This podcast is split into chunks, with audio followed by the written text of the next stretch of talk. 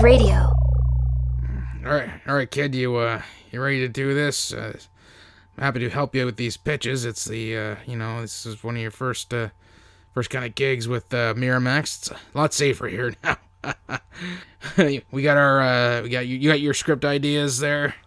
I, I got him ready to go, mister. That's great. I got mine too. Let's let's head on in here.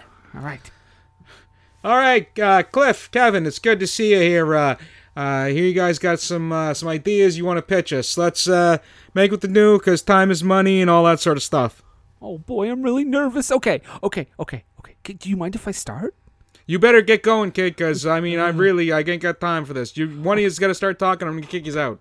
Okay, okay, okay, okay, okay. I got I got this great idea. So Stephen King just just put out this new book. Uh, I'm with you so far. the, the, the- you know, it's great, and we're gonna do. I figure a movie version, and you know they're like they're like shooting like kids' consciousnesses at uh, at a tower to knock it down. The hell are you talking about? I think that's a that's a pass on us. I I might want to relook at that book. I think Stephen King might have some head trauma left over from that uh, that car accident he was in. Oh no, one down. Don't worry, kid. I got you here. Okay. All right. Hey. All right, Roger. It's how you, how you doing? I'm doing pretty good there, Cliff. Let's hear what you've got. Okay. So here's what I'm thinking here. All right. it's been two decades or more since they've done. Get this. The Lone Ranger. I mean, you guys are coming at me with these Western pitches. I don't know what's going on. Look, can you can you get anybody to be in this thing? Like you know, some star power. I mean, it's a hard sell with the Lone Ranger. Um, I think we could probably get that uh, Johnny Depp guy. He could probably do it. See, uh, is he gonna be the Lone Ranger? You know, uh, nice uh, action vehicle for him. He hasn't done anything really like that in a bit. Nah, I think maybe he'd be like Tonto.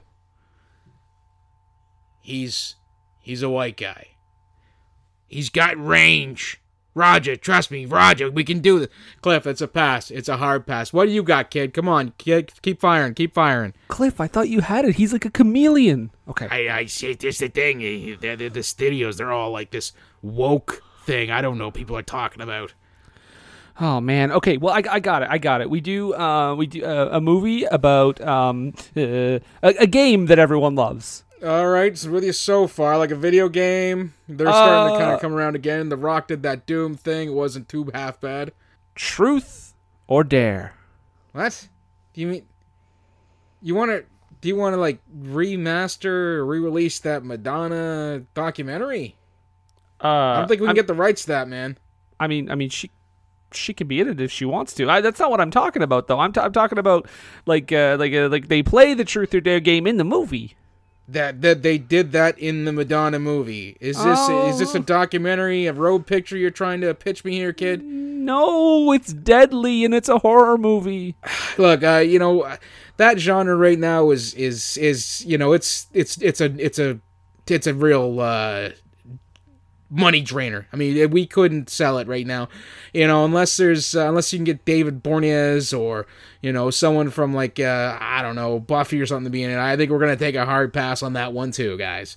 Uh, do you got anything else? We failed. We failed. Ah, shut up, kid. This week we can pull this one out. Let's wait. I we can figure something out. I'm not gonna let you lose your apartment. You just got here to Hollywood. I'm not gonna let you lose this whole thing. We're gonna save this. All right, all right. Just listen. Just listen to your buddy Cliff here. All right, Kevin. Calm down. Calm down. All right. Now listen. I got this journal that Weinstein left behind when he took off in 2005. It's got this story about how he, you know, impregnated some chick by switching his jizz out with some other guys. You know when I pick a that's when I'm under pressure question always comes back to me, what were they thinking now? Thinking?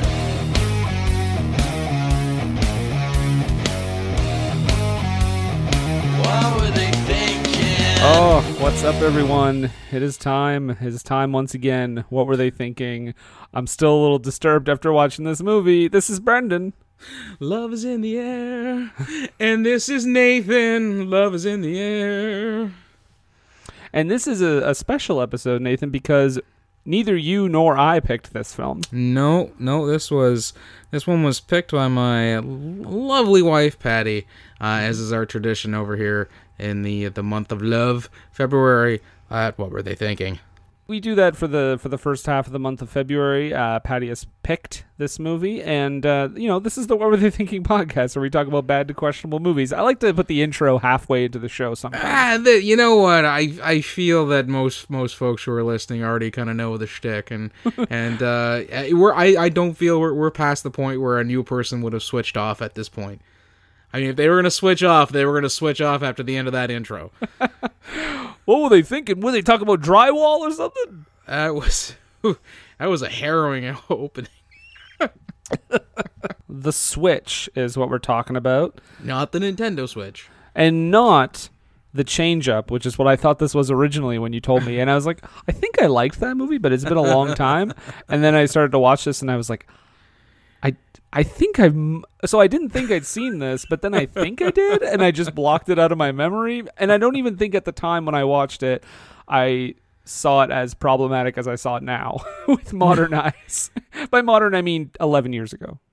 It is weird that Jason Bateman would be in a movie called The Switch and also in a movie called The Change Up, which is a body switch comedy. that threw me completely off. so weird.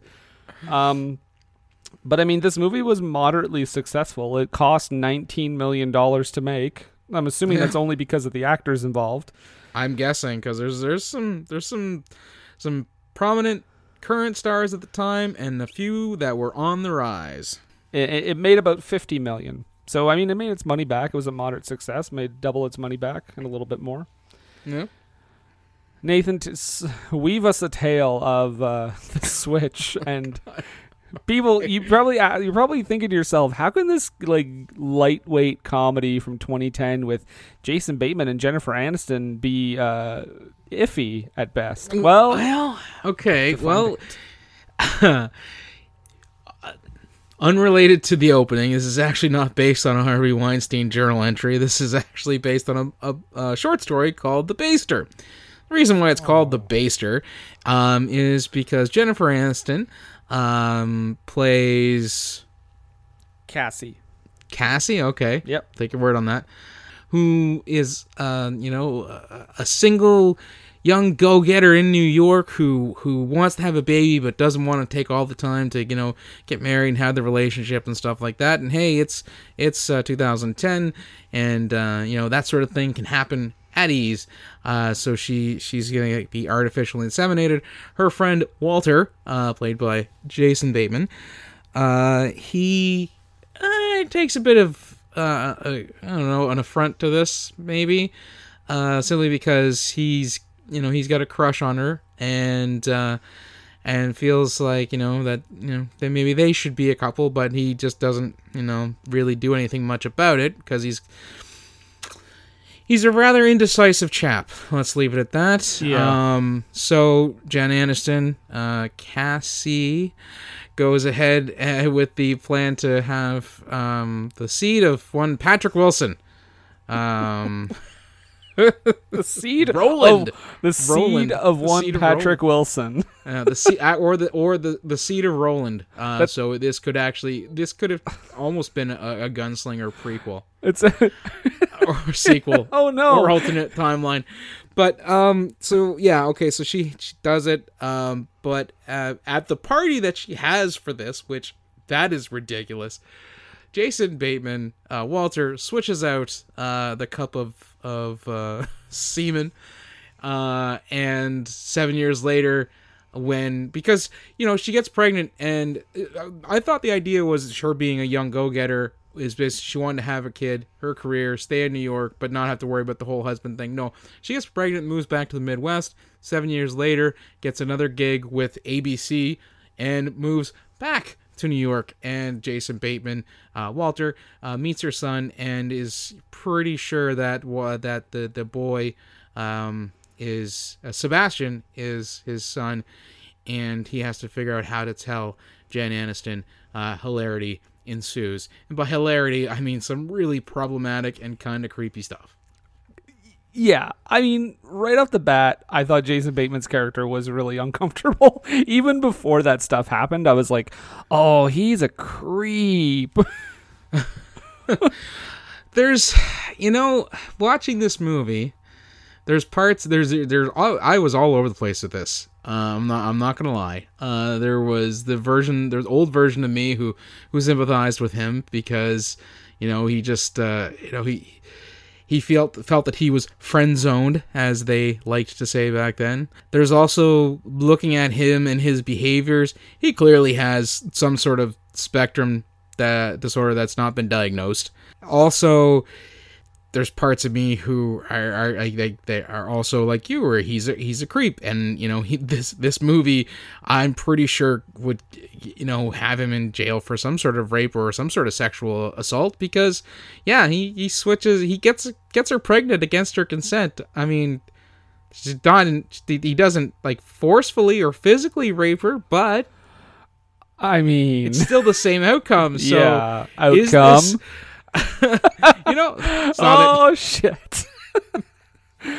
it's not Elmer Fudd doing it to Porky Pig, so we can't joke about it, Carlin. no. Um.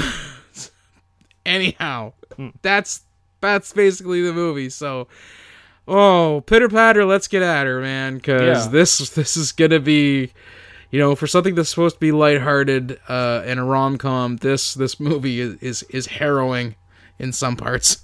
In fact, I'm just gonna need a this one. There we go. That's just to dull the pain. of talking about this. When I heard this movie was picked, um, I kind of thought, oh, okay, it's just like an easy breezy, uh, light, beautiful light, cover girl. yeah, beautiful cover girl, uh, light. You comedy. actually were expecting a Madea movie, weren't you? I, at well, first. Patty's pick. I mean, I was sure that was coming, but I was wrong. Um, surprisingly, after what we covered last week. Um, but yeah, th th and this movie starts oddly enough with narration from Jason Bateman, which we never really go back to. ex- uh, There like a couple more There's times, but two other times, but odd. it's not. It does not run throughout. Yeah. I, I, I wrote that down because I wrote down the part of his speech where he says, We're always rushing around and late. I guess that's why they call us the human race. And you, you think of other movies that that use this, you know, the, the this device. Uh, the uh, best example I can think of off the top of my head is The Big Lebowski. Where you have Sam Elliott like narrating stuff throughout, filling you in on characters and things like that. It really it's irksome when it seems like it's going to be something, then it's not for a long time, and then it appears ever so slightly, and then goes away again until the end. and it's like that was pointless. Why did you do that? These are my best friends in the world, and here's our story. Yeah, right. Now watch our travelogue in Paris. Know, oh, uh, Alone in the Dark did it too. Oh, yeah. Started up with it and just dropped it off. Oh, I barely remember anything about that fucking movie. Anyway, That's good. Most people will block out traumas. um, I remember most of Postal, though, unfortunately. Okay, start us out. What's going on here? Jason Bateman walking around. Uh, well, he's walking around, and uh, right out of the gate, um, we get to know that this movie is going to be really cutting edge because n- not only are they body shaming in the opening credits, but there's all they're also making fun of people with Tourette's. Yeah, it was a weird way to start the movie. Yeah. it's like we're really coming in hot here because they have that guy yelling out like one of them. One of the lines he says is "fat peddling hooker looking bitch." Yeah, because he's he's describing, you know, he's describing the people who are around him in unflattering terms, but all the people he's describing around him in unflattering terms, ex- with the exception of of Walter, um, or Wally. They call him Wally, don't they? it's Wally. Yeah, Yeah. he's definitely Um, a Wally, He's well. They you don't want to Wally it up because he gets his name gets used as a verb a few times. In as this movie. well it should. But other than him, all the people this guy is describing eh, are women. And as I as I watched this movie and as things progressed with the whole friend zone thing and Jason Bateman's character almost feeling entitled to being with Jennifer Aniston. Eh, I'm like, I think an incel wrote this script.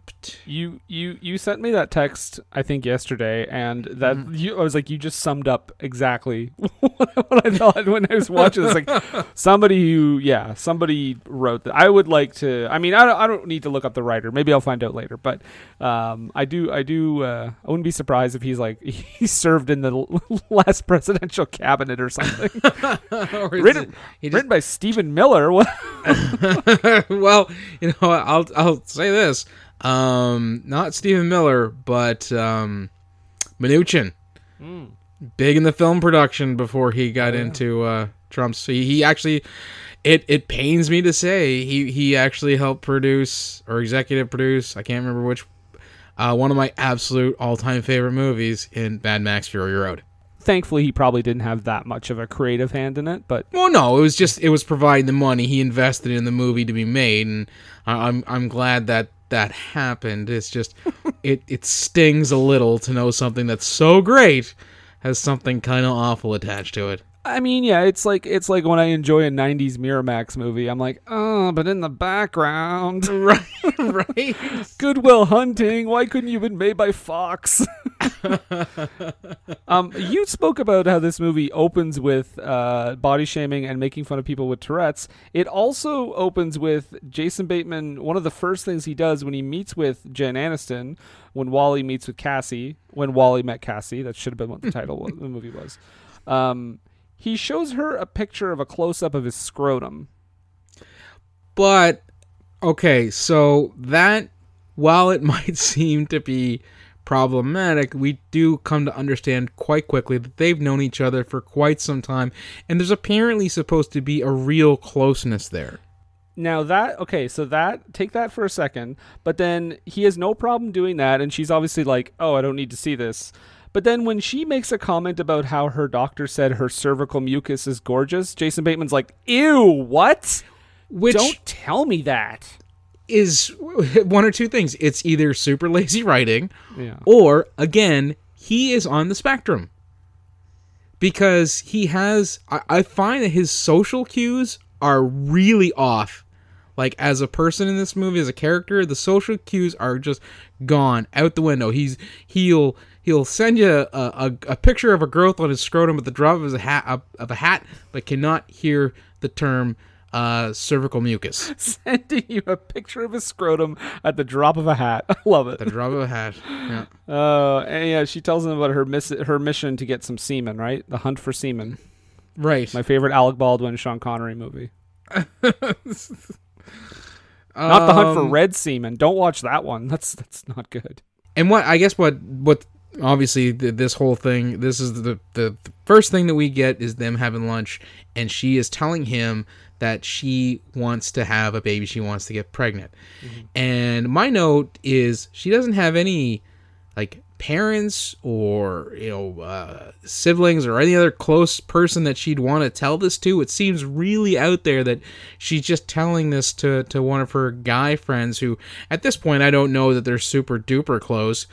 Um but I- i feel like because she says she makes a point to say that you're the first person i'm telling. It's like why wouldn't you like talk to your mom or your dad about it or, you know somebody else who's Or her friend who's Debbie, played by Juliette Lewis.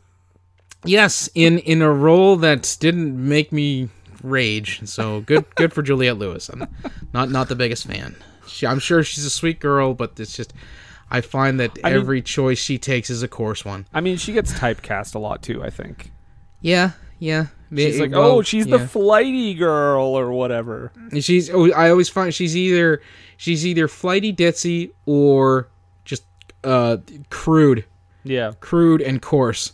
Um, another gross thing I noted here was so they're on like the subway because Jason Bateman won't shut up about how this is a bad idea, and and then he's like, "Wait a second, why don't you just? What's wrong with my semen?" And I'm like, "No, no, no, no, no, no. What what are you doing?" But n- not again not something that would be on beyond the pale of of someone you know in that situation. And the I, the reason the only one of the only reasons why I I, I think that and uh it, it helps me one cope with this movie. And uh, two, if if that is the case, and they are as close as they are as friends go, um, she would that that she probably she wouldn't bat an eye at something like that. If she if she, if she knows he has like a diagnosis and he has terrible social cues, it's not beyond the pale for him to blurt out something like that and for her to be like, "Oh no, I couldn't do that."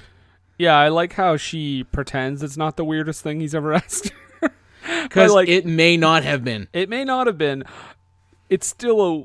Yeah, it's like you mind Yeah. if I'm just gonna be the father of your child? Like that's not what artificial insemination is about, pal. you don't. yeah, and then and then Jeff Goldblum enters the film. Yes. Who Jason Bay, who Wally also sent scrotal pictures to. Is he just sending pictures of his scrotum all over town? I, to to uh, people who he considers close friends. Yeah. I What do you mean, think? What do you it's- think this looks like? You think there's a lump there? Like what, what's he doing? I I'm gonna say right now the biggest waste of Jeff Goldblum. Like he's just playing the guy to to be there. He's just playing. Well, he's his boss, and he's also playing like the best friend role to be like, oh, it looks like you're in the friend zone. almost like a, like a, a boss or a uh, a men mentor, Yeah. a mentor, if you will. Oh shit. He's like, well, Wally, it seems like you're in the friend zone again. I'm like, is this really the best stuff we can write for Jeff Goldblum? Well, I mean, it, it uh, Wally points out that old Goldblum's been married three times, so he doesn't necessarily know if he should be doling out relationship advice. There's also one point where we see Jeff Goldblum's wife for like a split second, and I swear to God, I thought she was like 17 years old. I well, I think that's the. I mean, I think that's kind of the idea. They're one of the Yeah. reasons why he he's got the DiCaprio syndrome. It's like, is ever. Once you hit 25, you delete my number. Yeah. Um, yeah, every yeah, yeah, all the actually, I think almost all the guys in this movie are pretty much creeps. Actually, the villain in this movie, which we won't like, I don't want to talk about too much until we get to him, might be the best person. I'm gonna say that right now. I think he's a better person than the other two characters. and he's not a great guy, but and then we meet Juliette Lewis playing the other best friend character. Yes. And she's like, Why would you tell Wally? And I'm like, Yeah, why did you tell Wally? this is this is at her birthday party and she's supposed to be like is guys i have a i have note dancing Juliette lewis Yes, when they're at the party, and I think one of the lines that made me laugh the most is there's some like douchebag hitting on Jennifer Aniston. He's like, you know, they haven't really made an honest kickboxing film Yes. yet, and I said, yes, they have. It's called Kickboxing Academy. Because what's more honest than a brother and sister going to Pound Town? gross i was gonna make a nice lighthearted reference to the film kickboxer Oh. uh 2 starring sasha mitchell and I ruined it. honest as the day is long kickboxer 2 this is where I, I figured out the incel had uh, had written it because this is where because this is the first time Wally really sees Cassie actively, I guess, interviewing for the lack of a better term, uh, for possible donors, and he gets kind of possessive, so much so that he sends the guy to Washington Heights to look to ask about sex and drugs. But how does he get her? Uh, how does he get him alone to give him that information, Nathan? Oh, he locks her out on the patio or the balcony because they go out to talk or discuss a little bit.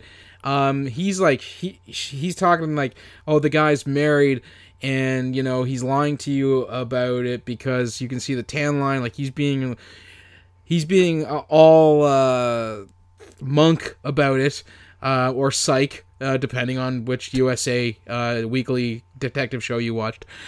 Um, and then when he goes inside, he locks her out on the balcony, then goes in and tells the guy who's destined to make Kickboxing Academy 3 um, that, that he should go to Washington Heights, this place, this address, uh, and ask uh, because that's where she's going uh, because she really wants to have sex and she's going to get a lot of drugs. So go ask about sex and drugs at, at this place, and we find out, yeah, she's he sent him to Washington Heights because Harlem at this point was far too gentrified.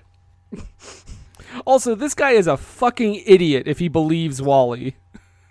So he believes Wally. Because But like, look at like, him, that's he's what a I mean. fucking Like idiot. he's a he's a fucking like beyond the realm of stupid. He's like this oh girl yeah, I was just talking She- to. She's she's definitely not. If she if he hadn't done it, and this guy had actually managed to get around to to being with uh, uh, Cassie, she would not be getting the quote unquote killer sperm that um that she wanted when they were talking about it in the uh, the subway, and even um, Wally at the time has this real Beverly Goldberg type uh, anecdote for Jennifer Aniston or Cassie in, in the, where he's like, you know, I heard about this girl who thought she was getting a Harvard educated, and it turned out her uh, the sperm actually came from a homeless man. and and then And and she rightfully says, you didn't you didn't read that anywhere. You're just making this up. And I think she also tells him to get lost, basically, right? There's like leave me. We need to be apart. I think for a bit. No, no, that that happens. Af- that that happens after this. Yeah, Yeah. she they she does say a couple of times at the first of the movie this thing that I thought I was gonna be. I was like, this is gonna be pounded into my head, and I'm gonna hate this saying by the end of the movie. But luckily, I only heard it twice. That life was in session. Yeah. But yes, because she gets quite upset about him uh, doing this, and says that um, we need a timeout. Actually, is what she says.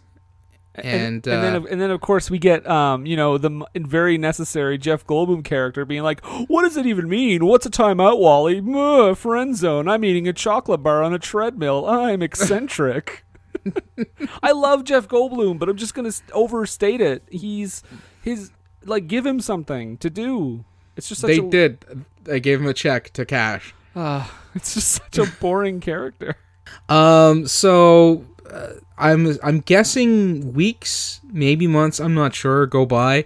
Wally comes home one day and he's got a bit of mail, and uh, in the in the mail is an invitation to her insemination party uh, that's filled with little sperm confettis. Mm-hmm. I I was like, that's not a thing. I'm pretty sure. Uh, yeah, I like I thought about that and I was like, is that like the most like hippy dippy thing? Like, is it is, is that has that ever happened? I'm sure it's happened, right? I don't know. I see that's the thing. Like I don't I don't know because when they actually get there and they they show that the doctor who's there uh it looks like you know he he looks like he'd be colleagues of that uh, that former doctor of Trump's who recently passed away.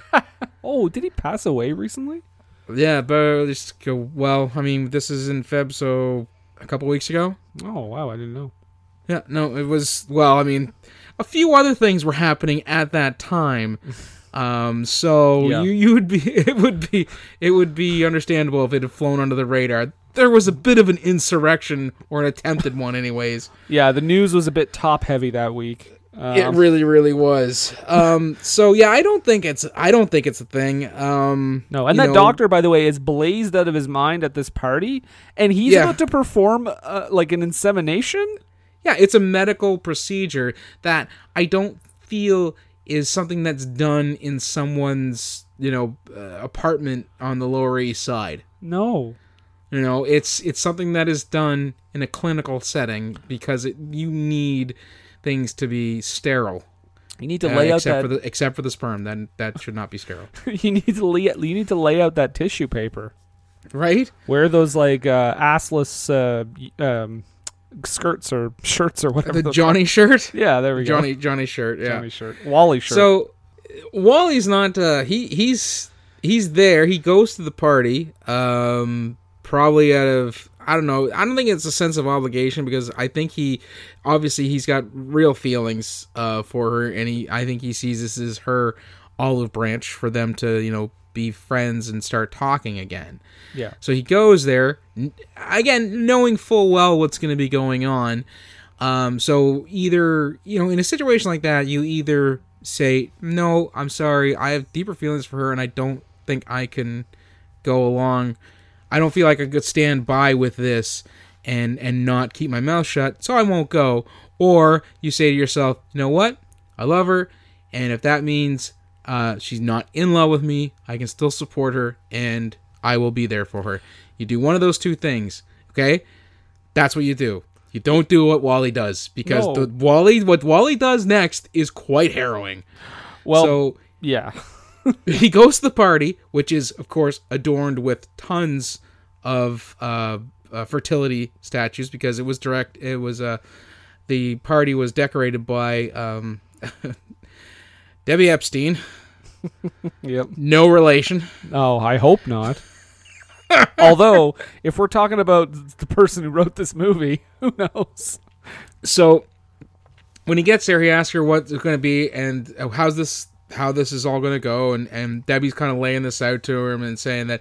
Yeah, we're gonna have a party and we'll talk and do some guests, and then then she's gonna go back in this back room with this baster, and and he's she's got like a turkey baster, which I'm guessing this is where the the title from the short story comes from, and so she's gagging on uh, Wally because you know like ah no it, there's a doctor here. He's right over there. Oh you mean the one doing bong rips? Okay and then she slaps Wally about the face with the baster like she's cracking him in the face with a you know well a penis Yeah.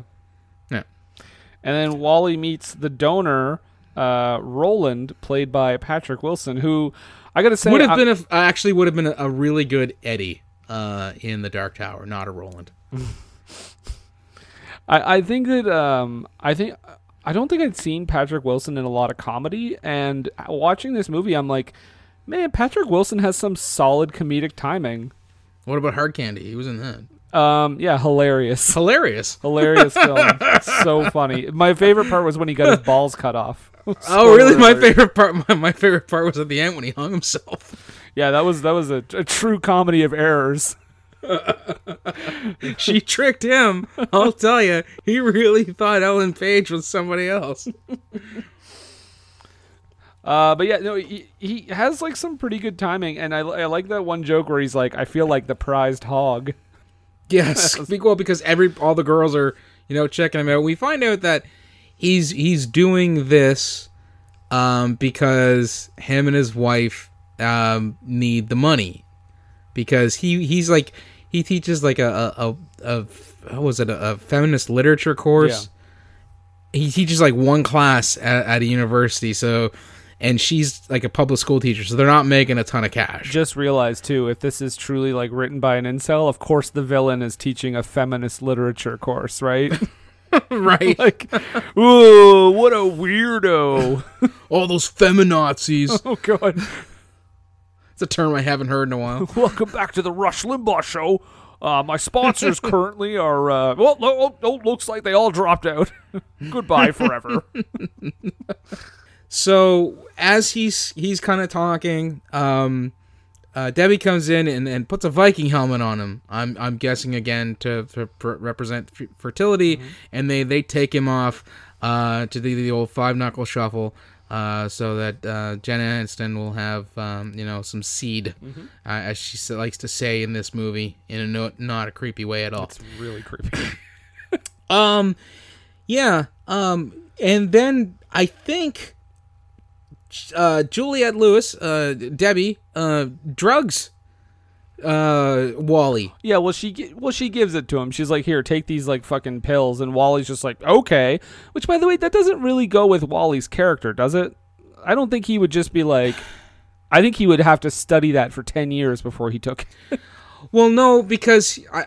Well, here's the thing. Like, I would have, if I were shooting this movie, um, you know, I would obviously I would have changed my name to Alan Smithee, but um, he, this the way this would have could have worked is if because she gives it to him at first and she says it's it's herbal, meaning that it's it's pro. He would then think like it's just some you know uh, I don't know St. John's Wort or a ginkgo biloba or something like that, right? He pops it, and then she says that um, yeah, I got it from my uh, I got it from my my mother, but it might as well be pharmaceutical.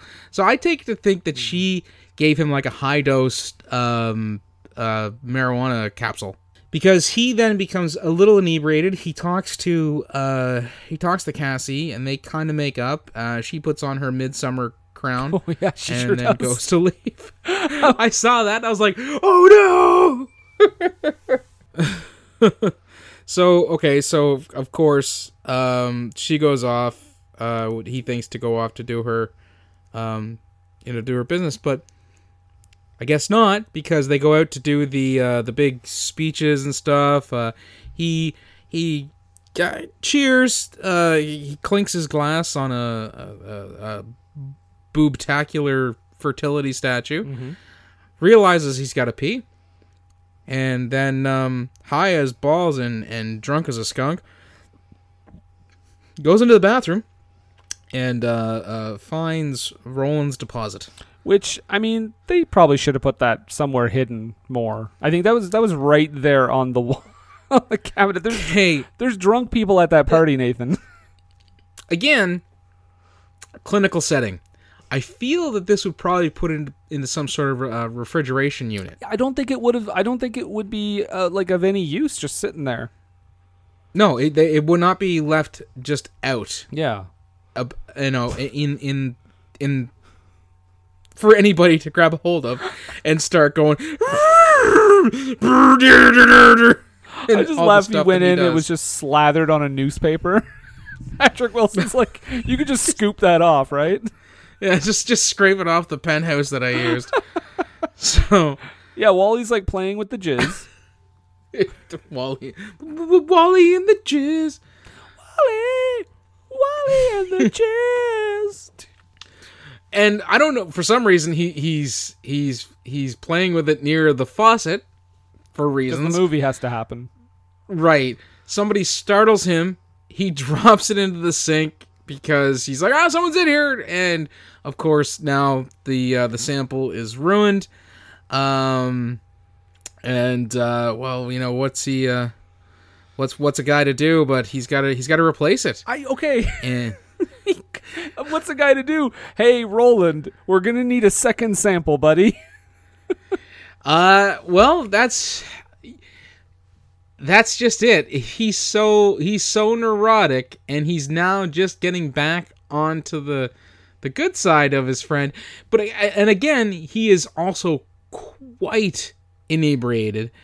That all of those things are piling up, and he immediately thinks, "Well, the only thing I can really do is uh, just replace it and and hope the first one doesn't take." Because uh, here's an interesting tidbit, because it's a tidbit that's interesting. It's an interesting tidbit. Right. Oftentimes with uh, artificial insemination, um, the first, uh, you know, couple times might not necessarily take. Yeah. It's it's actually a very common thing. I mean, inebriated as he is, that does not get him off the hook.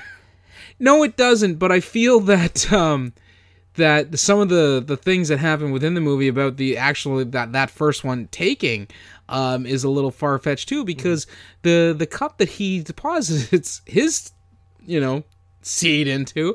Uh, would have been quite tainted by the uh, the New York tap water that would have been all through it, um, and, and and that sort of thing. Um, so it, yeah, I don't think that the specimen would have been um, all that viable. But yeah, like you said, the movie's got to happen. Yeah. Um, and ha- oh, and how does the movie happen? Because there's not a whole lot of magazines and stuff in the uh, in that in that uh, bathroom. So old Wally's got to crank one out to Diane Sawyer. I gotta wonder if Jason Bateman ever appeared on like The View around this time to promote the movie. Wait. I don't know if she was on. Oh, the she's on Good Morning Yeah, America. Good Morning America. If he appeared, because you Yeah. know he probably did, because they do interviews with like you know promoting their latest projects. And what Here's if he the was thing, just though: like, if they if they used if they used um, they used her picture and they actually used clips of her Hmm. uh, later in the movie. So I feel that she would have at least had an, an inkling of knowledge as to what was going on because I they would have had to get permission for using her likeness in the movie. Oh, for sure. I just think the interview could still have come very awkwardly. so then, um, when I when I when I jizz into the cup, uh, because I look at uh, nice pictures. Oh, what pictures are you looking at, Jason? Uh, I newscasters. masturbated to you. various various uh, journalists from across the uh, across the years. but yeah, that's yeah. So he he, he replaces uh, it with his jizz, and then Yeah. apparently Jeff Goldblum fires doesn't fire him the next morning. Well, I, actually, I got a note here uh, because he goes to work the next day, hungover uh, as all get out, and he you see him on the elevator looking like absolute hell. He steps out of the elevator, quietly or calmly throws up into a trash can, and then proceeds to go to work. And I have the note, "Been there, fella, been there." Uh, Jeff Goldblum basically says that you showed up at my place at like three in the morning, ranting and raving about um the, about Vikings and trades and stuff like that. Yeah. And it took them a really long time to make a Diane Sawyer joke, which I was I was like, man, how come I haven't? Oh, there it is. There's the Diane Sawyer joke. I knew it was coming. Yeah, and, and Wally is like, Well, that all sounds crazy. I can't remember a thing. I'm sure it's nothing. Anyway, I'm gonna go see Naked Hamlet now. right? And we go back to the voiceover at this point, right? Because that's when uh, Cassie is like, Listen, I'm moving back to the Midwest. Yes, because she reveals to him that he's that she's pregnant. Again, we get no real idea of the passage of time. It has to have been weeks, right? Well, I would ta- I would say it would have to have been um a couple. Yeah. maybe a, a, a week at least because you know she would i feel like if she was pregnant she would have got the symptoms first and then she goes you would go to the doctor for a legitimate test so you're looking at about two kind of a two week turnaround on that And I'm surprised. that um, this and is- most most women uh, i will say this are advised not to to kind of mention about it until you're through the first couple of months almost because things are can be really touch and go in the first few months of pregnancy the narration is back uh, for a short time and as any true considerate uh, good friend uh, does for someone she bought him a dog before she left which would have been fine if if that if Wally it wouldn't have. No, it would not have. No, I'm saying it would have been fine if Wally actually was a person that could care for something else. I would have a real hard time buying a, a, a pet for somebody who is not living in my house. I mean, I think it'd be different if the person was like, "Man, I really want a pet." That is different.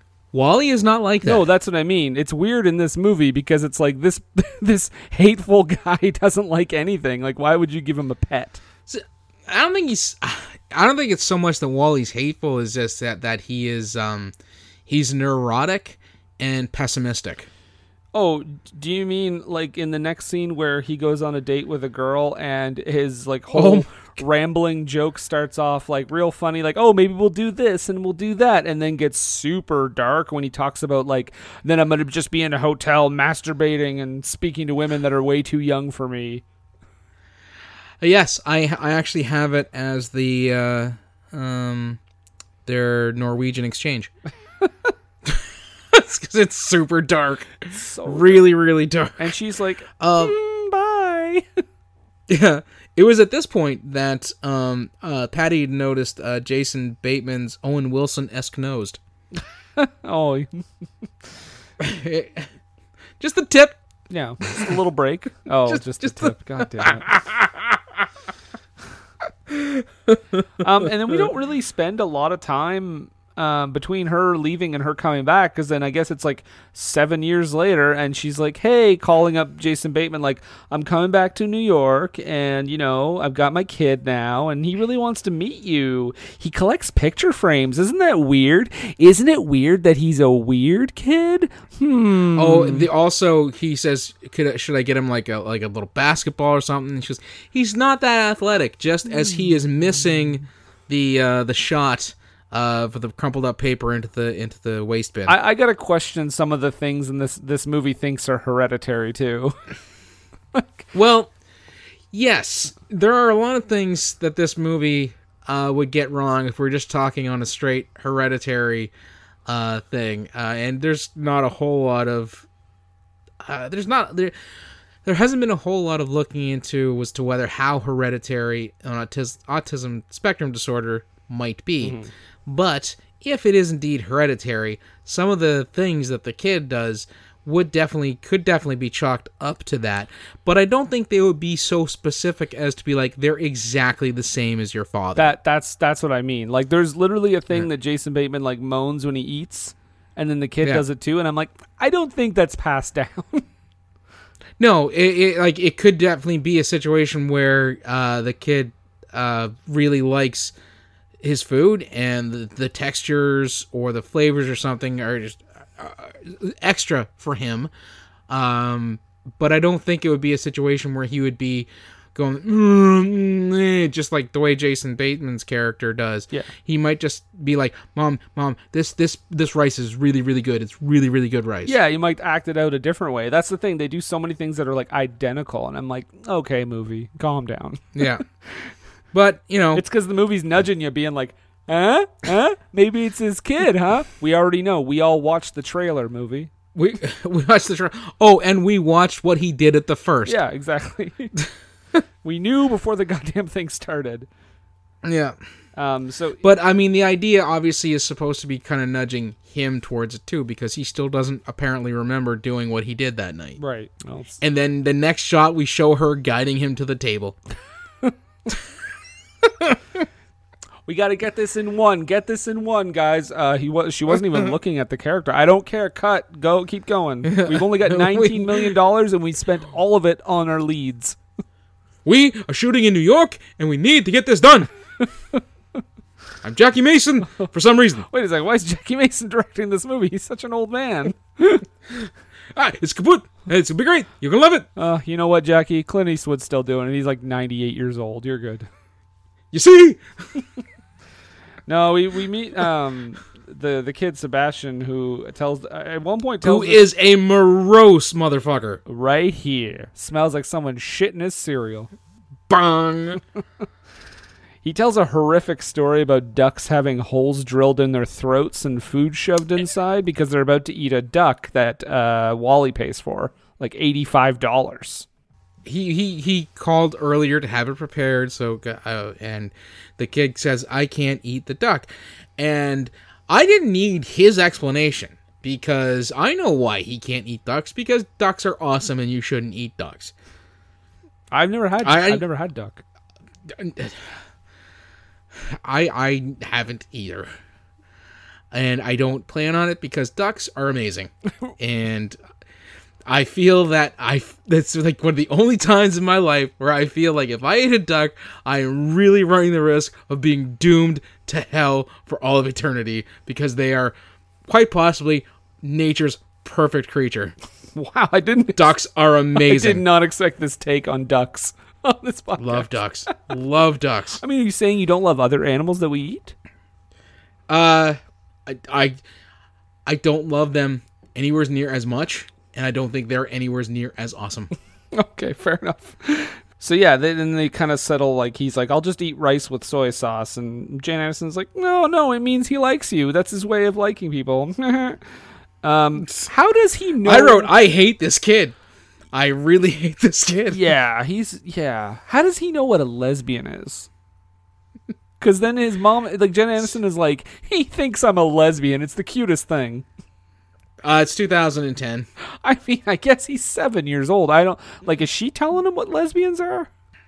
She's a pretty um progressive mom by by all takes uh, everything that we see in this movie. So it's not beyond the pale that she would she would be upfront about that sort of stuff. So she gave him his film education by them watching like blue is the warmest color or some shit. no, I think they probably ended up watching uh, Requiem for a Dream. Oh no! At least watch Bound for God's sakes. Gina Gershon and Meg Tilly. Jennifer Tilly. oh, Jennifer Tilly. Oh, Meg Tilly. Good lord. From Masters of the Universe. oh, I don't know where. Hey, no, that's Meg Foster. oh, Meg Foster. Who the fuck is Meg Tilly? We have the best film podcast. Oh. Who the hell is Meg Tilly? I don't know who that is. I thought that was Masters of the Universe. no. Oh well, Meg Tilly, if you're out there, get at us on Twitter. Get us on Twitter and don't hate us like, you know, Wyoming. Meg Tilly, check out our Patreon. Be- Come on. You know, you can pick a movie. Tell us to watch one of yours. And yeah, and if you could tell us what you've been in, that would be helpful too. Oh, Meg Tilly was oh, she's married to Col oh, she was married to Colin Firth. Sorry, guys. she was in the Big, Big chill. She was in the Big Chill. Yeah, and Psycho 2. oh, we could cover that one. All right, Meg Tilly Oof. coming soon. wow. So after that nonsense,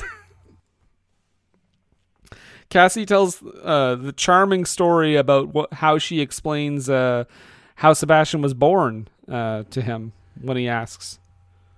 Oh yes, the what is it she calls it? The uh, She says, "She says, mommy." seed father. Yeah, she says, "Mommy went to a stranger and asked very nicely if she could have some of his seed, and then she planted it in her belly, and then Sebastian came out." I'm like, "That's horrifying." No, if you'll excuse me, we have to go chase him down in an Apple store. Yeah, he just goes in and and Jason Bateman is like, uh, he just went in that store that you told him not to go in. She's like, he'll be fine. No, she. Oh, he does that.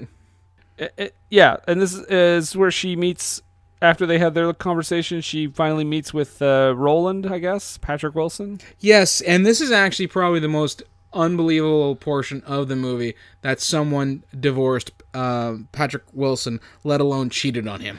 With I do like how he uh, speaks about it in a roundabout way. He's like, I'm not going to talk about it. I'm not going to talk about how I can never look at a Pilates instructor the same way again because that's who uh, my wife cheated on me with. I'm not going to talk about it. Yeah. Like again, I think he's I think he's the best part of the movie. I, I do like Patrick Wilson. And he is he is absolutely portrayed as as the villain in this movie for the lack of a better term. Yeah. and he is it's another situation where i've uh, uh, watching these movies back um not just this movie but other movies where guys like him are, are portrayed as the villain and absolutely unrightfully so. Because the guy okay first of all uh he he didn't uh, he he's hasn't been carrying a flame for Jennifer Aniston or Cassie forever. Um they were just kind of having coffee and she seemed to take an interest in how he was doing and their relationship grew out of them doing stuff and and, and uh, sharing their feelings and he fell for her really hard maybe a little too quickly because uh, as they note he hasn't even been separated or divorced a year I think it's like two and a half one- months. They say later. because yeah because at one point uh, i think someone says he started this month mar- he started this year married to somebody else Yeah, yeah, yeah. He confides in that to so- Wally later.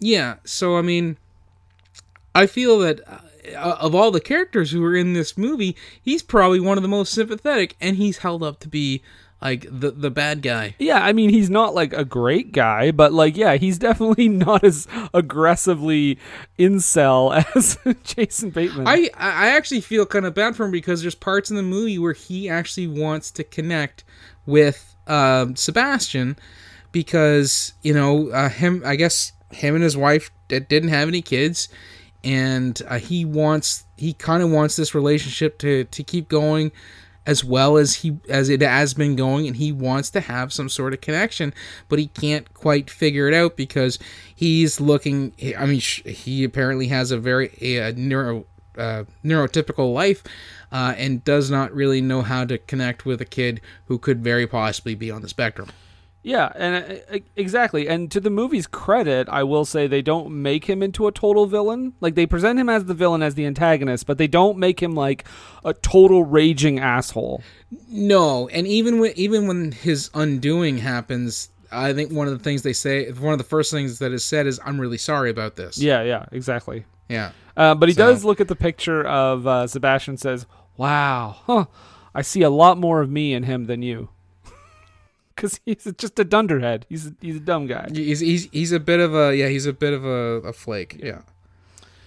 But he's a lovable flake. I mean, really, when you get right down to it. Yeah, he's fine. He's fine. Hmm. Um, I do like. Uh, so they have their conversation, whatever they hit it off, and then I like the bit where Wally is hanging out with the kid, and he says like he talks about how he has hypochondria, and then when he describes that it's like the fear of having you know disease, diseases or whatever. Yeah. Sebastian says, "Oh my God, I have that." That's a pretty good Right. little bit there. Yeah, and then of course they they they stand and walk the same, which is, I mean, he's got to drive that home, right? Do you get it? Huh? Huh? Do you get it? Yeah. I, I I was kind of upset at this next point because they actually talk. Uh, Sebastian confides in Wally about a bully that he's got at school at his new school, and saying that the kid knows. He tells him that he knows karate and stuff, and um, uh, Wally tells him, it's like, next time, it's like, just, just act crazy. Like that, you don't give a. What did he say? What He says like, you don't give a gonna get f- uh, funyun. a Funyun, yeah, that's it. And I was like, he's like, just be absolutely crazy. And I was like, come on, just, just please, just, just say it. And he never says it. I really wanted him to say something along the lines of, just, you know, he might know karate, but you know crazy. Owen Wilson. never Owen Wilson wasn't here to say it. Is this is this too where um so he's kind of hanging out. Wally's kind of hanging out with uh, uh, Cassie. Well, no, actually, he the, the next thing that drive home the whole he's probably your kid thing. When he's tr- going home on the bus, and some random lady's like, he look, he's like a little version of you. He looks just like you. He's like, it's not my son. He's like, she's like, mm, whatever you say. but yeah, no. There, he, when he's hanging out with Cassie after this, there's a moment where uh, Wally and Cassie are like looking at old photos, and And we find out she loved C+C Music Factory. yes, that too. But also when they see the photo of her in like bunny ears, and Wally is like, "That was a mistake," and I'm like, "On what planet is that costume a mistake for Jennifer Aniston, sir?" like he said it like it was like, "What a wardrobe faux pas." like, and and she's actually like, oh, and there you are, of course, in no costume whatsoever. yeah. yeah, I'm like, well, you don't deserve anything in this movie if you can't see that that is not a mistake. She wears it well. Now, this is when things start to unravel. And of course, just like everything else in life, uh, when anytime anything else just starts to unravel, it starts with a Diane Sawyer erection, Again, which is I- also going to be the name of my next band. the Diane Sawyer erection. I want to find that Good Morning America interview. So he starts to kind of remember now because he can't understand why he's getting a boner to Diane Sawyer. I mean, because he's human. right? Even Jeff Goldblum's character's like, oh, I always, always found her quite comely. that that perfect ivory skin, and I was like, oh, stop it, Jeff Goldblum, Now Jeff Goldblum was giving me a boner. because he's talking about Diane Sawyer. Oh, sorry, I just accidentally did my new character, Mark Wahlberg, watching The Switch. this movie's giving me a raging boner. Where's, where's Ryan Reynolds? I thought Ryan Reynolds was going to be in this. I mean, I'm pretty hot, but can you imagine if Ryan Reynolds was also in this? I probably would have had to stop watching because you know I would have lost interest after climax. Mark, did you already climax? What? No. Uh, so yeah, he starts. This is where he starts figuring it out. Um, and uh, he goes to Goldblum, and Goldblum actually says to him about the whole Diane Sawyer thing. He's like, "Why didn't you tell me that seven years ago?" He's like, "What? You were crazy. You were out of your mind. You were drunk." Uh, Yeah, we were only thirty. We were only thirty minutes into the movie. It's like, did you have access to his ingredients? Which is an actual phrase that is uttered a few times in the next bit of an exchange. Ingredients. Where he he does have or he does where Jason where Wally does admit that he had access to Roland's Oh, I never want to hear it described like that again. That's worse than just saying jizz or cum. It's oh. just start relabeling shit on like porno. Man, Girl takes a massive amount of ingredients to the face. girl swallows entire contents of ingredients. ingredients. All right, we're getting into a real, a real misogynist area here. I think we should. ingredient kissing montage. Oh, why do I drink?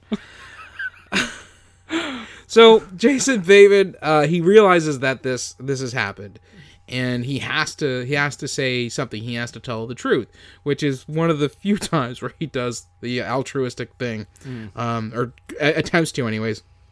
Uh, Jeff Goldblum rightfully says you should probably talk to a lawyer first, um, because as we described earlier, pretty sure what he did is some sort of, um, you know, I don't know, misdemeanor, felony, sexual assault at the very least. So, but he doesn't do that. He goes over um, to her place to, to tell her this, and we find Sebastian watching all the TV. yeah, just flipping. Yes, and it, it it's it's weird because it is it's a thing for this kid for you know his as far as his character goes that is absolutely something that would be you know was on, a, a kid who's on the spectrum this would be something but uh, Wally can't stand it which at this point is like okay thank you for addressing the fact that he is not an absolute mini me because that is not how that works It's like one of the few times they do that though. yeah. Um, and then he he tries to to tell, um, he he wants to tell uh, Cassie, and she's like, "I need to talk to you outside." So they go all the way outside, um, you know, for reasons.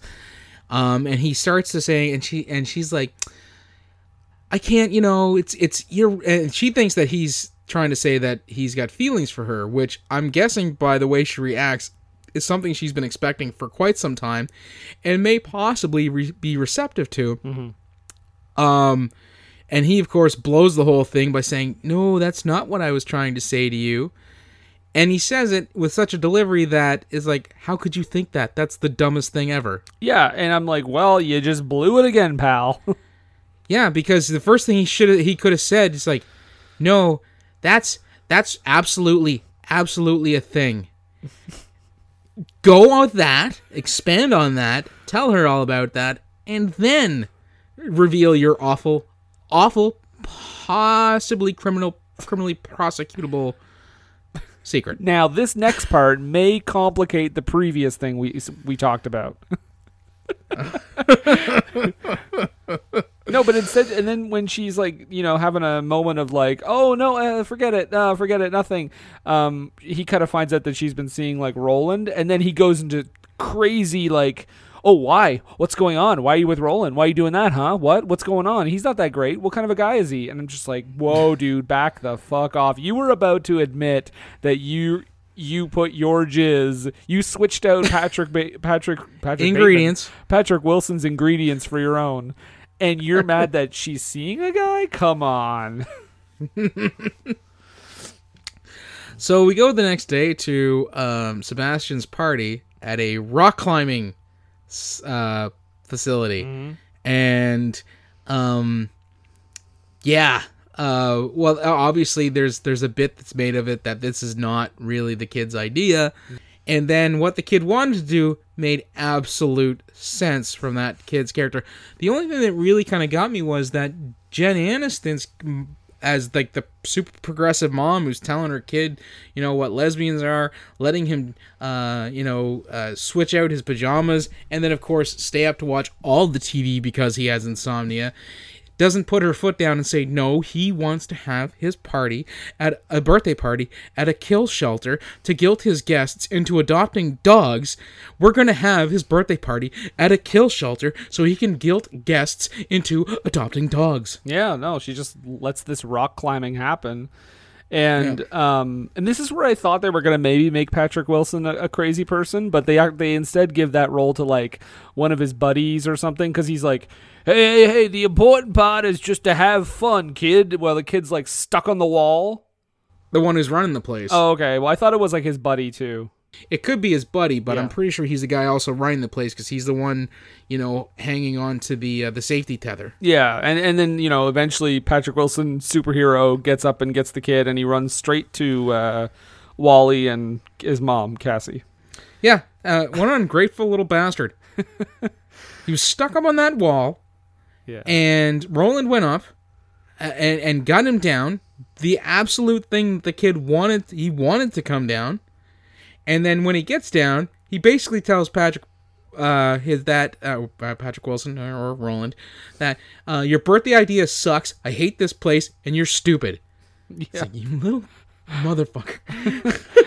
Um, but this also leads to another great line from Patrick Wilson because he wants to go like he's like I got to talk to you, man. You want to go get a drink or something to Wally? And he's like, all right, fine. And then the scene opens with him saying like it's the great. He's just describing something, and he's like the greatest place on earth, man. You got to go to Michigan. Upper Peninsula. Have you ever been to Michigan? He's like, I went to Detroit once. He's like, oh no, no, I'm talking about the Upper Peninsula. It's like, which is a really kind of shady, subtle dig at Detroit from the people who wrote this movie. yeah. Um, and yeah, But he, he, he, he, the reason why is because he's got a cabin up there that he wants to uh, take, you know, uh, Cassie and obviously eventually Sebastian too, so they can just you know get away from the city and have have a nice weekend out in the out in the wilderness. Uh, it's on a lake. I'm assuming it's quite beautiful because uh, if we're talking about the same you know kind of place, it's it's essentially Canada. Imagine if this movie suddenly veered off and uh, it was revealed that Patrick Wilson had this cabin with intent to murder. He's just bringing, See, and then they really then, then like, he's not then yeah because then Wally's not the worst person in the movie. that's the only way they could have gotten away with making him a worse person. if he was Yeah. bringing them out there to murder them. well, you know, I was upset oh. about you switching out the sperm, but I guess now I should thank you. Holy shit, I'm surprised this incel didn't write that into the script. and I'm certainly glad that the kid is not his kid because he the kid Sebastian could have been turned out to be a serial killer too. I'm glad he's only a neurotic with possible sp- autism spectrum disorder. Oh boy. So the switch. Yeah, the switch. Oh, and this and yeah, they, they end up heading to the cabin, right? And this is where Jen Aniston calls Jason Bateman and she's like, uh, can you pick up my kid? He has head lice. Right, and um, this happens when he is uh, at a She calls from like a payphone, um, and he is at like a framing store because he wants to exchange the frame that he got for Sebastian for a different one because again the kid uh, collects frames. Yes, with the pictures that come with them, because because he gave him Which- a frame that didn't have the picture that came with it. Sebastian was very upset and said, "This is a used frame. Take it back." um. Uh, So yeah, you did, we get the whole lice cleaning sequence. Um. Which I mean, all of this. I mean, in any other situation, this whole thing, him getting you know close uh, with Sebastian and and doing stuff with him, and them growing their bond. It would have been so so sweet if it weren't for the underlying felony. right it's always just like it's like the devil on your on your shoulder just like hey remember how we got here and you're like no no yeah, way right. get out of here lucifer uh, um, but yeah so they So- the, the lice stuff and then he he um oh and then yeah the kid goes into this long thing about like i keep the frames with the pictures that come with them because of my crazy imagination this, oh, and he wrote an absolute sketchy past for his uncle. I'm not gonna lie. what does he say again he said something of the lines that like you know the the he's like uh that, that um that he was basically a thief he he describes his his would-be grandfather as you know he knows a lot of stuff and he takes me fly fishing and he's really nice.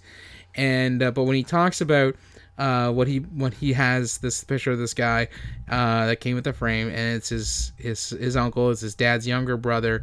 And um, he I'm pretty sure he talks about him being uh, not only a thief but also either a, a, uh, either an alcoholic or a drug addict oh. at one point. Like just it, it's it's a really sketchy background um, for a kid to be writing um, for you know his uncle, at especially at seven. I, I have a question for you, Nathan. If you walked into a home and you saw now, there's t- two different situations I'm going to give you. You either see a picture frame with clearly the picture that came with it when it was purchased, or right, because it's got the brand name and the UPC code. yep, or you walk in and you see someone with a picture frame with a picture of their ex girlfriend signed, au- autographed. what would be weirder? That's that's that's a hard thing, but I here if okay, so if I'm in the first situation, I'm probably gonna leave as soon as I can because the person that I'm dealing with is legitimately crazy because you know for a fact they've come up with backstories for all these people that are in these frames that they bought um, that still have the brand names and the UPC codes, and these are their friends and families, and will tell you with the utmost confidence that these are their friends and their family, and they love each and every one of them. that's unnerving. Uh, they're possibly sociopathic, maybe good, maybe bad. I don't know, but I'm not taking my chances. If I walk into somebody's house and they got a picture of their girlfriend that's been autographed, the girlfriend autographed that picture, dude. Is that your is that your ex girlfriend? Yes, ex girlfriend. Man, she must have been nuts. Why would she give you a picture, an autographed picture of her like she was a celebrity? I don't know. The girl was crazy. Cool, let's go get some beer. He's not crazy. The girlfriend's crazy. So I know I'm safe. So, yes, Sebastian has been successfully deloused. Jennifer Aniston, uh, Cassie comes home the next day at breakfast, uh, and Jason Bateman is there with a plastic shower cap because he got a little itchy. You know, obviously, hypochondria. He thinks that he has uh, the lice. Yep. And then he just goes to town again on uh, Roland not being a suitable person because she's like, oh, you know, uh, it, might be getting serious. We might be moving in together. And I'm like, you don't have an argument here, Jason Bateman. No, because the guy, okay, first of all, we established seven years ago that he was teaching a class at a university. Chances are, seven years later, he's got a few more classes he's teaching. So he's a he's a professor at, at a college or university. Uh, he has an, there's enough money in his family that he has a cottage on the Upper Peninsula of Michigan. Um, he can easily afford to do rock climbing as a pastime. Um, so not only is he financially fit, he is also physically fit. He seems like a really nice guy. He took you out for a beer and actually confided some pretty close personal stuff to you.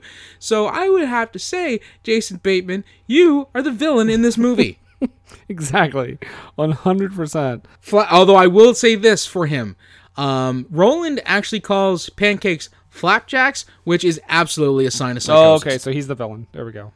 He's absolutely he he actually probably does have a murder basement in that uh, uh, cabin in uh, Upper Peninsula of Michigan.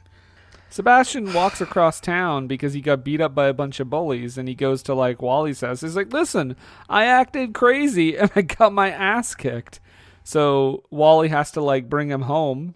He shows up at uh, Cassie's house and uh oh, Roland's gonna pop the question.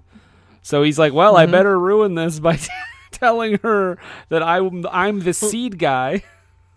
He wants to tell her before this happens, and of course, uh, Roland is he's really gung ho uh, to do this uh, because you know he thinks that you know Cassie's the light of his life, and you know he he had a great time uh, that weekend. Things are moving quite swimmingly um, as far as he's Oh, concerned, and he, he's got to get this done right because of the the ingredients.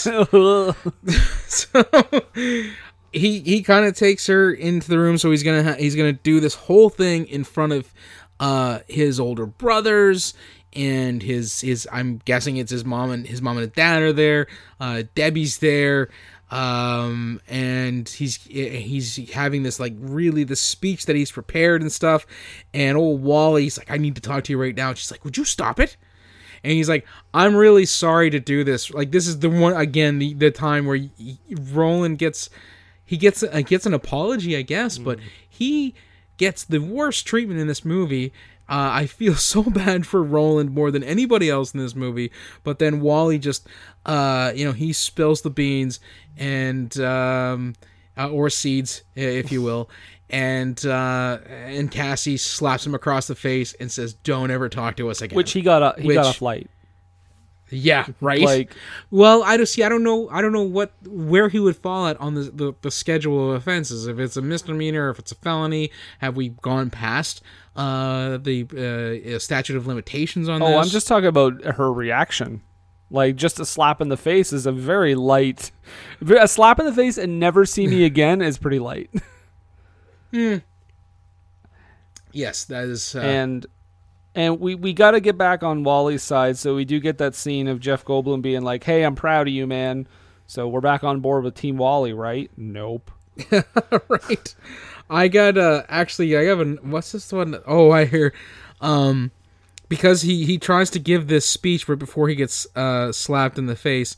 Um I say I'm sir you are no Jerry Maguire yeah, yeah, exactly. uh, because he does try to have this this big speech about uh, about her, you know, being like the only one for him and stuff like that. And dude, as soon as you say that, as soon as you essentially say that I got you pregnant without your consent, all you know, all bets are off. You could say, you could quote Shakespeare, and she'd be like, GTFO. Yeah. Goodbye forever. right. Um, but I mean, uh, about five minutes go by, and then Cassie comes back, and she's like, mm, "My son really wants you back in his life, and I can't be with Roland because he's not horrible like you are. So we should be a couple." It's been at least a couple of days because he's been drinking booze from a deli. Yeah. I mean, five minutes in movie time. It's it's very it's a very short amount of time between this that scene and then when they get together. And so apparently now she's she's she's cool with it. No DNA test has been done No. to make sure. But you know, so and he actually says he actually asked her, "Will you marry marry me?" And she says, "Probably." I was like, "Yeah, that's a that's a fitting end to this movie." But Just probably. I, I think you mean the fitting ending is when Jason Bateman narration comes back and he says, Uh, "What I'm starting to feel is that the human race isn't a race at all." And I'm like, "What? Whoa, whoa, whoa! What's going on?" Yeah, and so we kind of flash forward to uh, Sebastian's eighth birthday, which they don't have at a kill shelter. No. Um, but they have a picture of a dog who's gonna be killed put on his cake, uh, and Sebastian refuses to blow out the candles until someone agrees that they will indeed adopt uh, Doug the dog. And Debbie takes the dog, so I'm guessing that dog. So Debbie, yep, Debbie loves the dog. I was Yep, gonna say, I'm guessing that dog fine. dies shortly after. um, and that's the switch.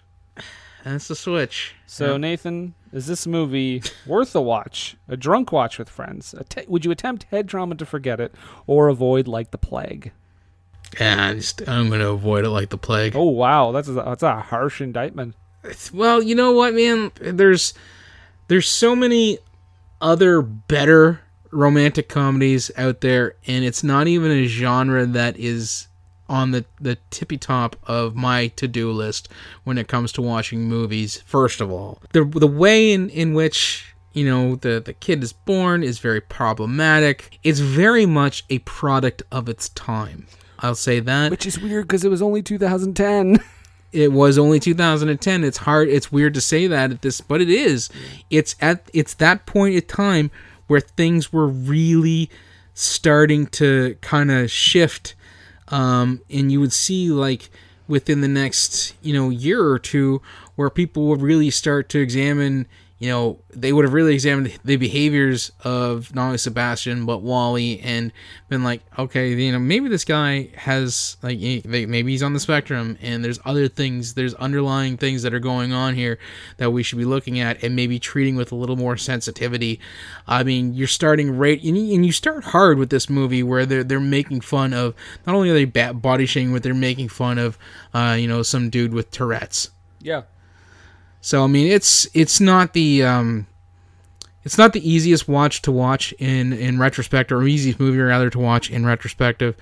Um, this is the first time I'd ever seen it. Oh wow. Okay. You know, we had ended up getting it um, in a, in a pile of DVDs. A friend of ours was they were downsizing. They were like, "Oh, here's a bunch of movies if you want them, you know, keep them or whatever." And uh, they it was friend of Patty's, so there were a bunch of uh, there were some romantic comedies and stuff in there, and this seemed like a good idea because it was one of those uh, Walmart uh, deals where they, you know, they pumped them out at like you know five or ten bucks a pop, and they they put a special sleeve on it with like a heart at Valentine's Day because hey, it's a romantic comedy, and you watch it. It's kind of a, it, it's you know two or three different turns, in this this movie is a is a like a it's like a true crime thriller almost.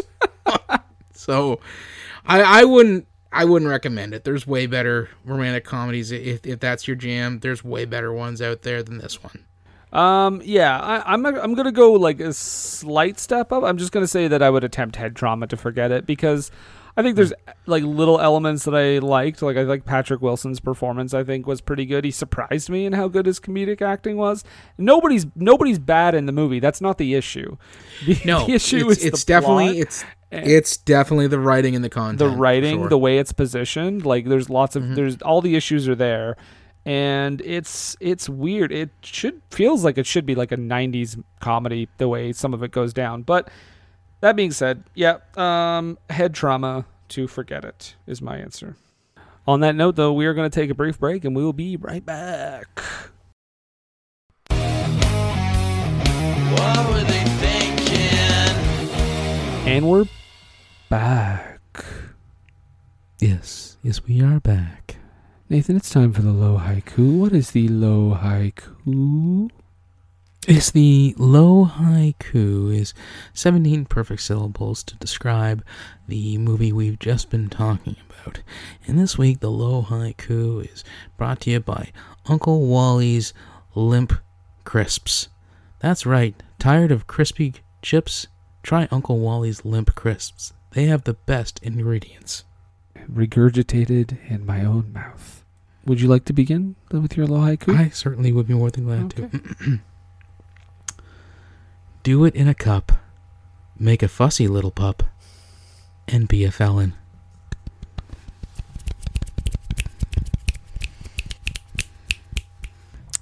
Premise is icky.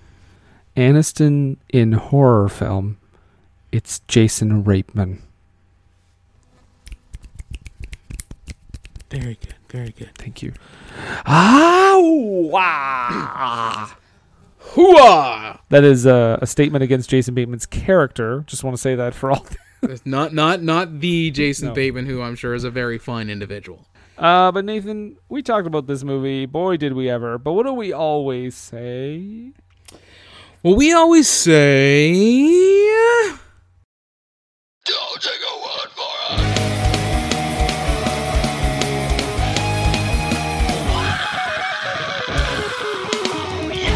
Yeah. So it's not fresh, but people kind of liked it. Yes, it's uh, it's a squeaky dude. Yeah. Because when we were coming up, well, I told Patty that no, you got to pick a movie. It's that time of year again, and she was like, "Oh, wait, pick whatever you want." I'm like, "No, you need to pick a movie for our podcast." Well, what do you want? You don't get how this works. You know how you you you pick a Madea movie or something that Brendan has to watch? Do that. Well, okay. So we start kind of. She didn't want to pick a Madea movie because she felt that it was um it had been done to death and so she uh we started going through our, our vast collection of dvds and this one popped out because again the walmart packaging with the the hearts and stuff like that she goes oh it's it's a love it's a obviously it's like a valentine love can we can you do that one so i popped on the old rotten tomatoes and uh yep 52% with the critics 44% with the audience. I said, sweetheart, it gets in just under the wire, but it is a rotten movie and we can absolutely cover it. Is this your pick?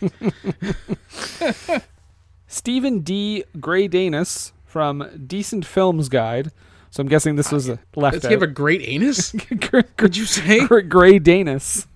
Oh, I thought you said great anus. It I might be like, great. Are you sure this isn't? Are you sure this isn't an audience review? I mean, it could be Stephen D. Great Anus. Uh, he says, on some level, Wally is acting out on his deep feelings, and what he's doing to his quote unquote friend is a violation of her dignity, not far removed from rape. That was a great comment from a great anus.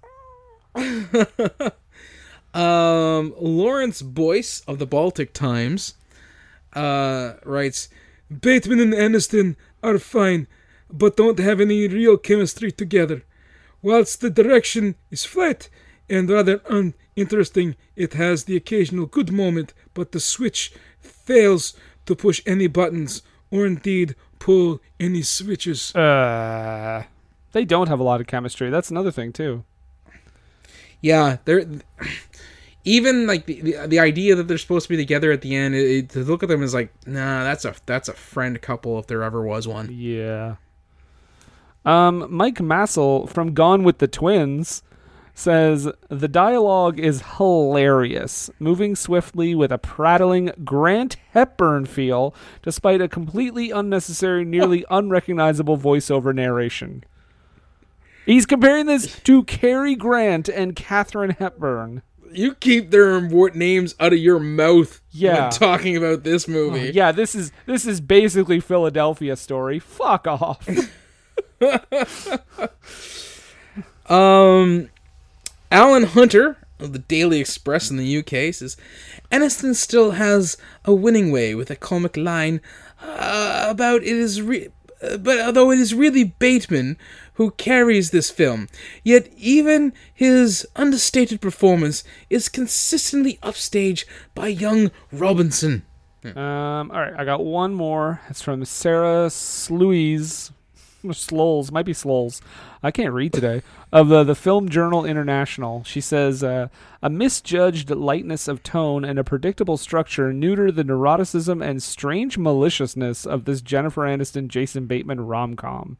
All right, well, my last one is actually from uh, Kurt Loder, Oh. MTV. Yeah, D- do you, uh, Can you? Is the globe behind you right now? Are you on? The, It, uh, yeah, it's it's really it's a shame that it, it, the whole visual thing is lost on the podcast.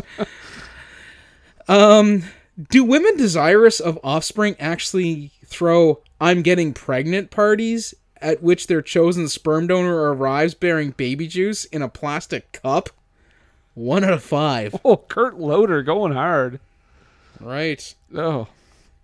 I didn't know he still I didn't know he like just casually reviewed movies still. I guess that was like 10 years ago though.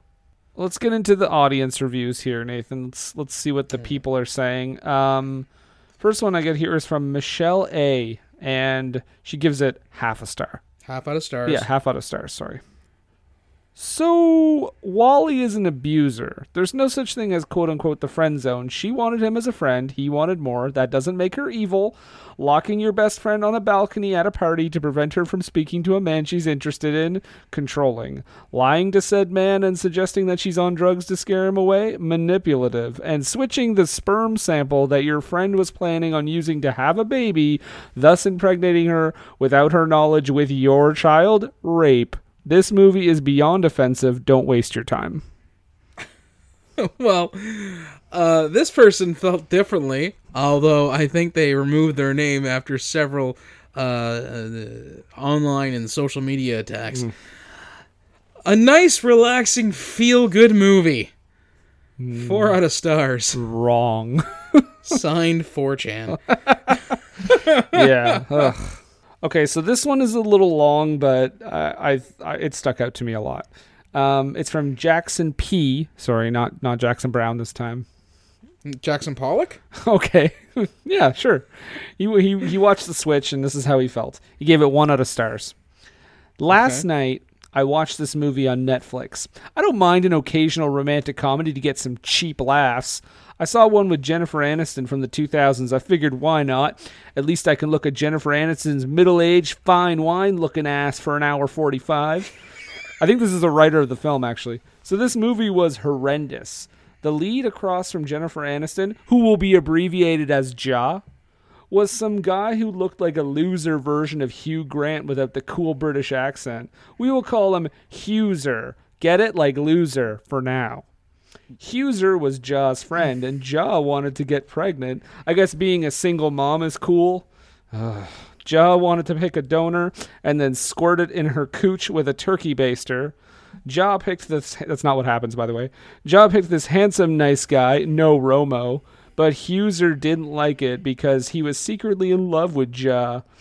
At the inseminate, you know what? I'm not reading the rest of it. It's horrible. It's just like that's the whole thing. But the thing is, it's it's weird because he hates the movie, but he also apparently hates women. oh yeah, So I'm like, good on you for hating the movie, but b- b- bad on you for not hating it for the right reasons. Yeah, I, I like I can't even I wrote it all down, but I can't even finish it. It's so horrible. And then yeah, he basically like the whole thing with like I guess being a single mom is cool. Like fuck yourself. Absolutely fuck yourself. One star. Uh, One of the stars. One of the stars. Okay. Uh, well, uh, Jennifer J. Uh, wrote, super funny, exciting movie. Dot dot dot dot dot dot. Five stars all the way. Five out of stars. Weird to see that uh, from from a female Yeah. um, reviewer. the Switch, super exciting movie. I don't know if that's even the adjective I would use if I liked it.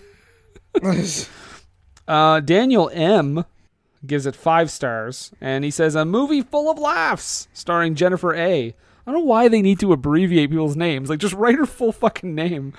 The, the sarcasm of her best friend as he aids in the raising of her son is priceless. He is the first to learn that his night of drunken master, sorry, of drunken masturbation, uh, led to the switching of her thought to be sperm donor, whom she eventually starts a relationship with. The son has the same quirky characteristics as the best friend, Jason Bateman, and the two's bond will cause you to shed tears, along with the funny plot twists mentions make this movie a romantic classic. Brandon L. Bra- Gross. Brandon Lee from The Crow? Brandon Lee Oh, uh, came back from the dead on October 21st, 2017 to write this. Wow. Blatantly obvious and awkward. Two and a half out of stars. But it still gets a 5 out of 10? All right. Um, okay, I just got uh, two one line reviews here that killed me. Um, this is from Jackson K. And Jackson gives it half a star and says, Offensive, not funny. Reviewed by bunnies, half a star. What? I don't know. by bunnies? No idea. No idea. Okay. Um, and then Karen H gives it three out of stars and says, 2014? I started to watch it, but then didn't finish. Don't know why her review starts with 2014, but it's funny that she didn't finish. Am I right? Eh? Ah, ah, oh, the ingredients for a good review. Yeah.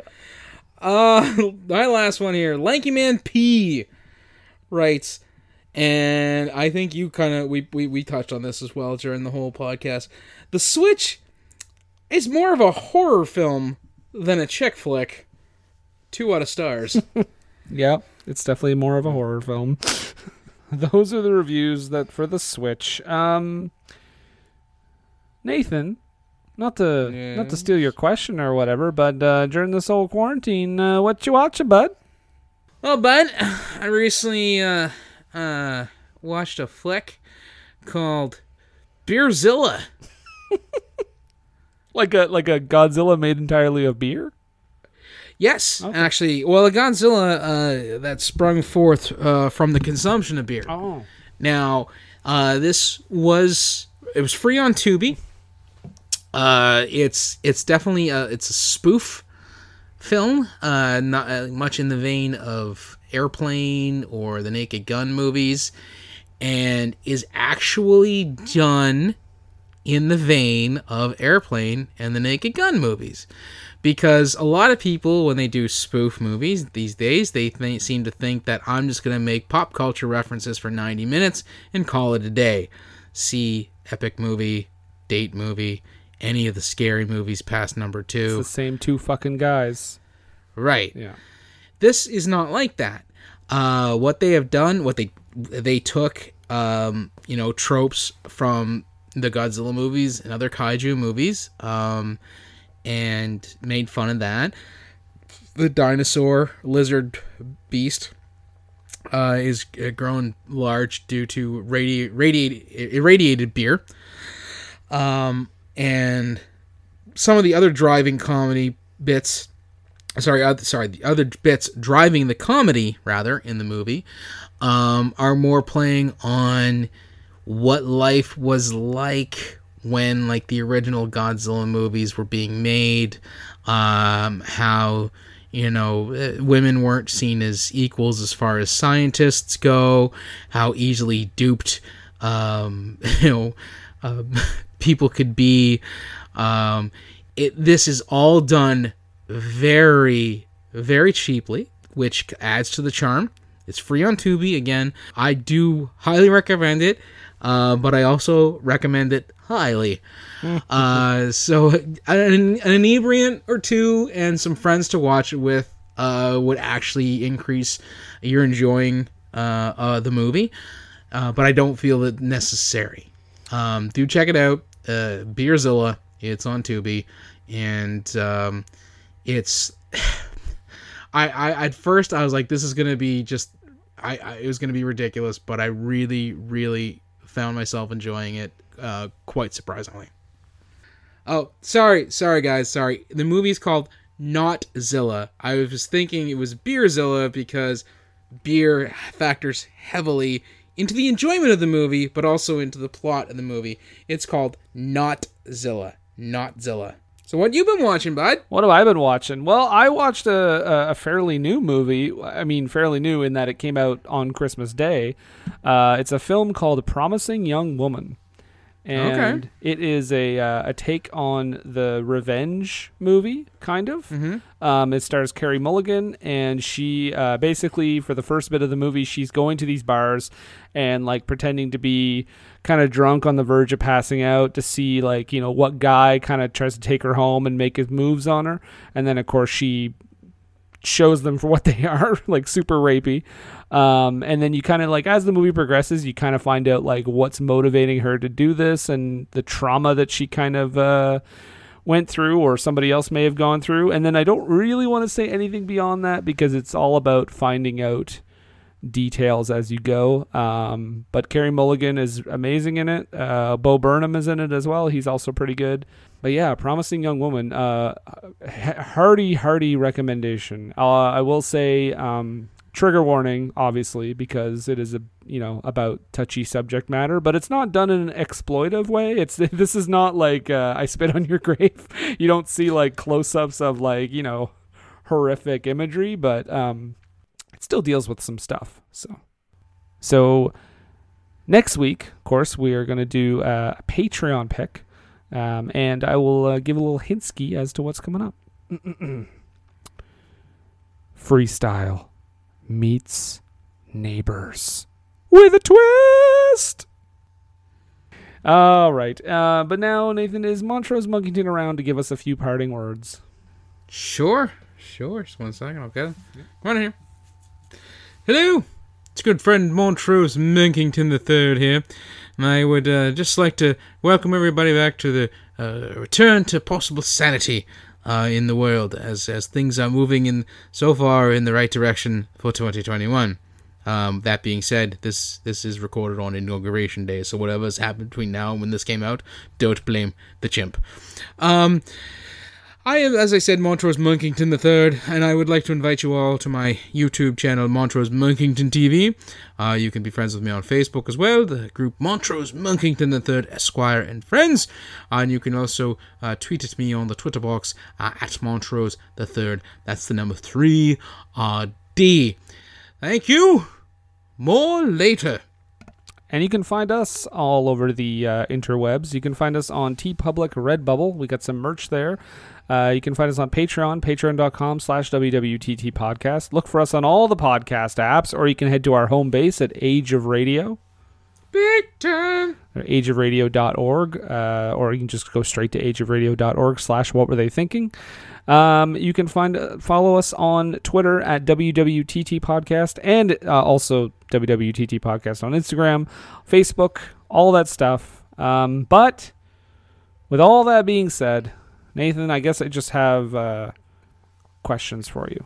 You have questions about this movie? Well, all right. Well, it's seems nigh perfect, but uh, shoot. I mean, I have a couple. You go Uh, ahead and shoot. Oh, You know. well, let me come over there and uh, Oh, ask you a question. Uh, well, hopefully I have the, the right ingredients to deal with this. Oh, I hope I don't shoot my load all in one question. In a movie where your protagonist is problematic to say the least, mm-hmm.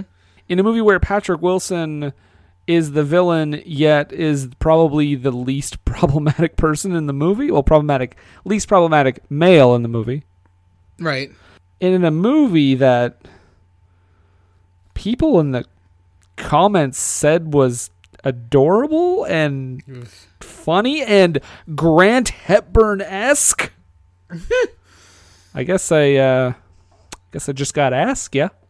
What's that? What were they thinking?